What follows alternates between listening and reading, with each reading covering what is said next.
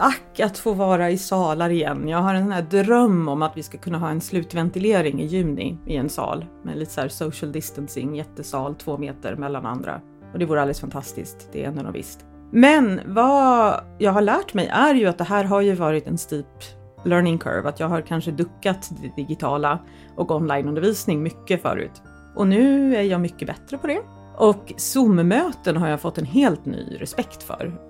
Och speciellt just kanske sådana här korta handledarmöten, att man ska kunna ha det, kanske en kvart i veckan med uppsatsstudenter.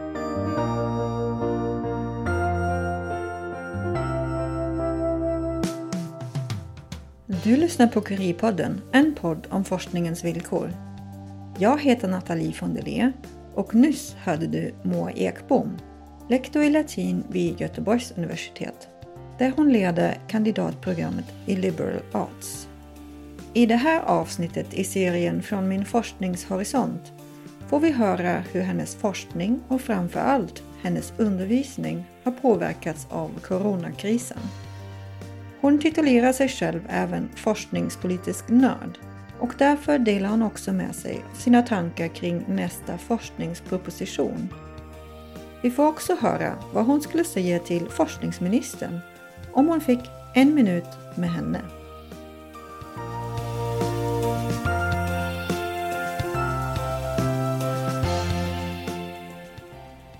Hej, jag heter Moa Ekbom. Jag är lektor i latin vid Göteborgs universitet och där förestår jag kandidatprogrammet i Liberal Arts som är världens bästa tvärvetenskapliga utbildning där man får kompetens i både klassiska språk och naturvetenskap och matte och logik och filosofi och litteraturvetenskap och astronomi. Corona har ju påverkat allting från forskning till undervisning och om man då ska börja med forskningen så tycker jag att tiden har blivit mer, ja dels mer upphackad och dels mer oändlig på ett sätt. Det är mycket deadlines som har försvunnit, konferenser har försvunnit. Nu hade jag tur att jag hade inga forskningsresor inbokade den här terminen, utan i vanliga fall i och med att jag forskar inom latin och annat relaterat till senantiken framför allt, så brukar jag resa till ställen som har med det att göra, för det finns inte så mycket i Sverige. Men jag hade ingen Romresa till exempel inbokad den här terminen. Så det var ju en liten tröst att det var inget som försvann där. Men två konferenser försvann och därigenom deadlines med papers som man kanske kunde ha fått ihop och ut. Som många andra tycker jag den här isoleringen är svår och att jobba hemma och just att skriva som forskare nu i den här situationen har varit jätteknepigt på grund av stress och allmän osäkerhet och som sagt försvunna deadlines. Men en sak som har varit fantastisk är att vi är några som har bildat en skrivgrupp över Zoom som ses då och då. Och då vi eh, först snabbt kollar av när vi möts, vad man ska jobba med, vad man gör, hur man mår. Sen jobbar vi i halvtimmesintervaller med en liten diskussion emellan. Och det har varit helt fantastiskt. Jag hade nog inte skrivit ett ord om det inte hade varit för den här gruppen, så jag blir nästan lite rörd när jag tänker på dem. Så eh, Zoom är ju allas vår räddare och nya verktyg i allra högsta grad. Jag hade aldrig använt det innan corona. Men nu använder jag det kanske fem gånger dagligen, både som undervisning och eh, socialt.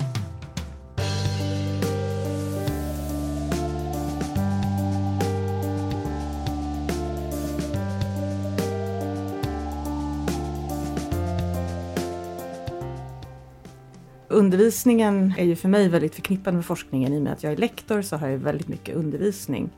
Och här var det ju omställningen och att hålla seminarier i Zoom är ju en utmaning. Nu hade jag ju turen att jag hade träffat alla de studenter jag har i undervisning och seminarier och handledning just nu tidigare, eller ja, nästan alla. Men det underlättar ju för man har träffat dem, man har sett dem, man vet lite om hur de funkar och är som personer, så då kan man läsa av dem bättre i Zoom. För är det första gången man bara ser dem i en ruta tycker jag det är förvirrande och konstigt. Så det har funkat på sitt sätt, men det har ju varit jättejobbigt och ett helt nytt sätt att arbeta. Och som många andra så kanske jag har nu tagit till mig metoder som jag borde ha lärt mig för många år sedan när det gäller det digitala och inspelningar och onlineundervisning. Det blir någon slags krisdoktrin där, att man plötsligt lär sig allting på en vecka. Men det, det har funkat bra tycker jag, alltså rent logistiskt eh, överlag. Och mycket därför att studenterna är helt fantastiska. De är ju en generation som har umgåtts online sen som de kunde gå i princip. Så det är ju inget konstigt för dem att se en annan person i en ruta eller interagera med en annan person i en ruta. Medan för mig är ju det någonting som uppkom först i sena tonåren. Så jag har inte riktigt samma naturliga förhållningssätt. Och de är ju jättebra på nätetikett, alltså att stänga av mikrofonen när de inte ska säga något, stänga av mikrofonen när de äter, vilket inte alla mer vuxna kanske alltid gör. Räcka upp handen, höra av sig i chatten om det laggar och sådär, så att de är ju ganska fantastiska. Så det är mycket tack vare dem jag tycker det funkar. Sen också att det här nya med att jag spelar in mina föreläsningar, för jag, jag, är inte helt bekväm med att stå inför en kamera och föreläsa, utan jag har spelat in dem så studenterna får ut på det viset. Och där har man ju dels ens perfektionism, att man kan kolla av, lyssna igenom, som kan vara ganska svår ibland, för man vill att det ska vara perfekt. Dels är det ju det också att eh, när man föreläser live i ett klassrum inför levande människor kan man ju känna av om folk hänger med eller inte. Och man kan backtracka och förklara ett ord eller köra på eller höja eller sänka nivån allt eftersom klassrummet reagerar. Det går ju inte när man spelar in sin föreläsning i förväg. Och där kan man ju också märka en markant nedgång. De första inspelade föreläsningarna jag gjorde så lyssnade jag igenom, raderade, gjorde ominspelningar. Den sista jag skickade ut kan man vid ett tillfälle höra en sexåring vråla snopp, snopp, snopp i bakgrunden. Men jag orkade, jag ork, orkade verkligen inte göra om det och tänkte att det var en pikant detalj som säkert livade upp föreläsningen för, för lyssnaren. Så mycket nytt och den allmänna stressen och också hur man oroar sig för studenterna, som hur de ska klara terminen och hur det här ska gå och hur nästa termin ska se ut. Så att det är ju en jobbigare termin på många år och det här måendet och tänkandet drabbar ju forskningen, tycker jag. Att det är svårare att producera när man har så mycket tankar i huvudet, svårare att slappna av och läsa.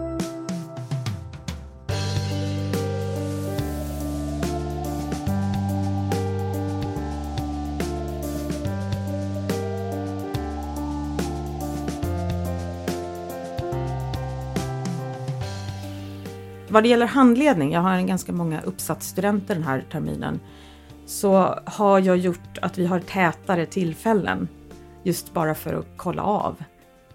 Det är många studenter som talar om att de känner sig lite överväldigade. Vi har ju visserligen seminarier och så, men de har ju kanske inte någonstans att gå på samma sätt och jobba. Och de har ju inte den här spontana och viktiga kontakten med sina medstudenter som ju ofta driver dem framåt i uppsatser. Så det känns som att det är bra att kolla oftare. Och inte någon slags touchy-feely, hur mår du? Men utan bara småprata, se hur det, hur det går framåt, vad de gör, vad de har tänkt, vad har de för plan, vad har de för tidsplan? Och följa upp det lite mer regelbundet. I och med att det är i Zoom så gör det att man kan träffas en kvart i veckan för de behöver inte ta sig till en och så vidare. Sen är ju studenterna mer stressade också, förutom bara över uppsatserna, men väldigt många har ju förlorat sina extrajobb. Det är ju vanligt i Göteborg där jag undervisar att man till exempel jobbar inom restaurang och eventbransch extra. Och eh, det finns ju inte riktigt längre. Så de är oroliga över det och de är jätteoroliga över sina sommarjobb, vad som ska hända där. Sen har man en handfull studenter som ska göra praktik nästa termin och hur ska det gå? Kommer man släppas in på, på arbetsplatser? Kommer man ha praktikanter? Det är mycket som är uppe i luften just nu och kommer vi ens ha undervisning i salar nästa termin?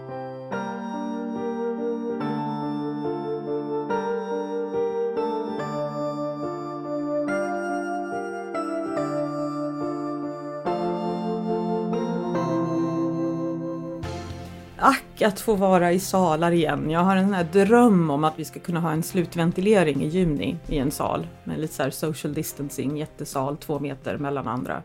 Och det vore alldeles fantastiskt, det är ändå något visst. Men vad jag har lärt mig är ju att det här har ju varit en steep learning curve, att jag har kanske duckat det digitala och onlineundervisning mycket förut. Och nu är jag mycket bättre på det, eller jag har i alla fall gjort det. Och Zoom-möten har jag fått en helt ny respekt för och speciellt just kanske sådana här korta handledarmöten, att man ska kunna ha det, kanske en kvart i veckan med uppsatsstudenter. Sen så blir man ju lite nyfiken på just onlinekurs, hur kan man göra distanskurs och sådär. Så det är ju någonting jag absolut funderar ganska mycket på, hur man ska kunna utveckla. Och ja, jag kanske kommer bli bättre på att spela in föreläsningar också i och med att studenterna vill ha det ofta.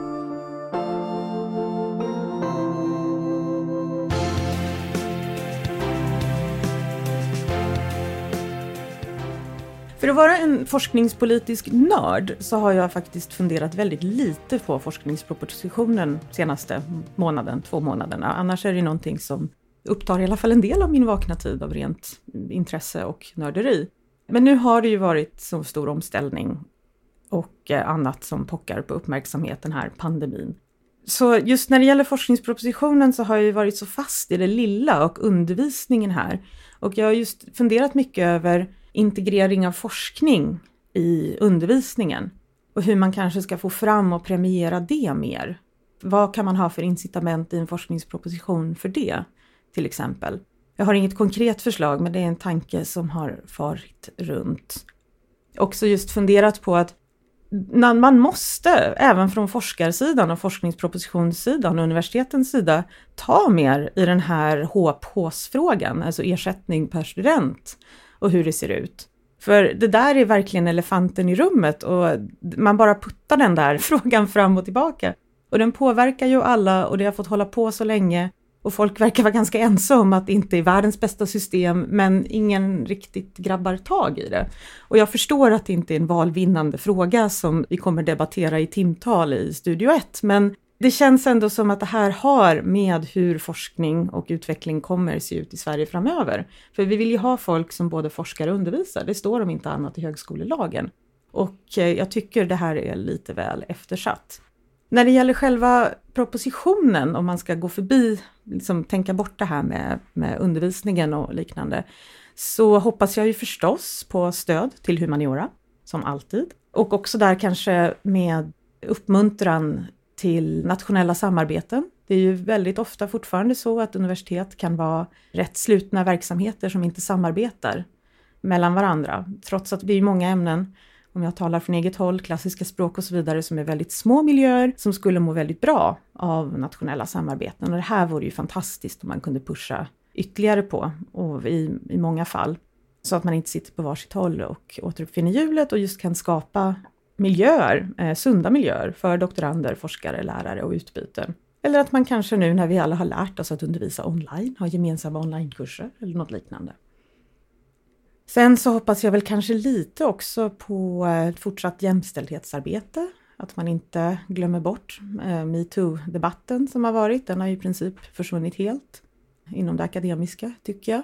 Jag känner väl också att mycket av det som jag har brunnit för, det här med avskaffandet av utbildningsbidraget för doktorander har ju kommit i större utsträckning.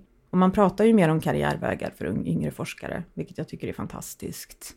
Nästa steg ska väl vara mer, eh, ja men just integrering mellan forskning och undervisning i högre grad. Om jag fick en minut med forskningsministern skulle jag nog lyfta humaniora och speciellt språk och skrivande. Det är så otroligt viktigt att vi kan uttrycka oss och att vi kan uttrycka oss på olika språk och att vi har kompetenser i både levande och döda språk för att kunna tillgodogöra oss information både nu för tiden och då för tiden och från alla möjliga världssfärer. Och då inte bara genom någon slags lättsinnigt Google Translate utan verkligen kunna på djupet skrapa vad saker betyder. Så satsning på språk, tack, vill jag gärna se.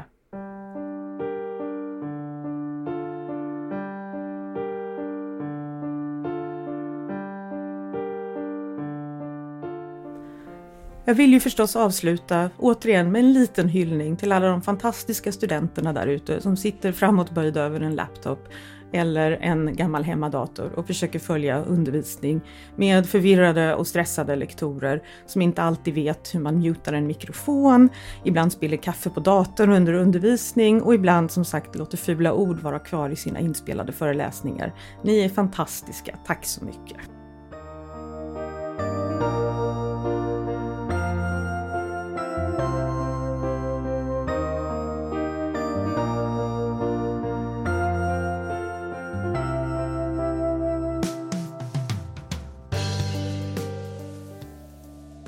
Moa Ekbom för att du ville vara med i Curie-podden och serien Från min forskningshorisont. På tidningen Curies hemsida, tidningencurie.se, finns en länk till ett tidigare poddavsnitt med Moa Ekbom för dig som vill veta mer om hennes engagemang för forskningspolitik. I tidningen Curie kan du också läsa ett antal artiklar om hur utbrottet av det nya coronaviruset har påverkat forskningen på olika sätt. I förra avsnittet i serien Från min forskningshorisont berättade vulkanforskaren Steffi Burchardt från Uppsala universitet hur det är att leda en forskargrupp på distans. Lyssna på henne också. Jag som har redigerat det här avsnittet heter Nathalie von der Tipsa gärna dina vänner och kollegor om Curie-podden. Curie-podden finns på Soundcloud, iTunes, Spotify och Acast. Tack för att du har lyssnat!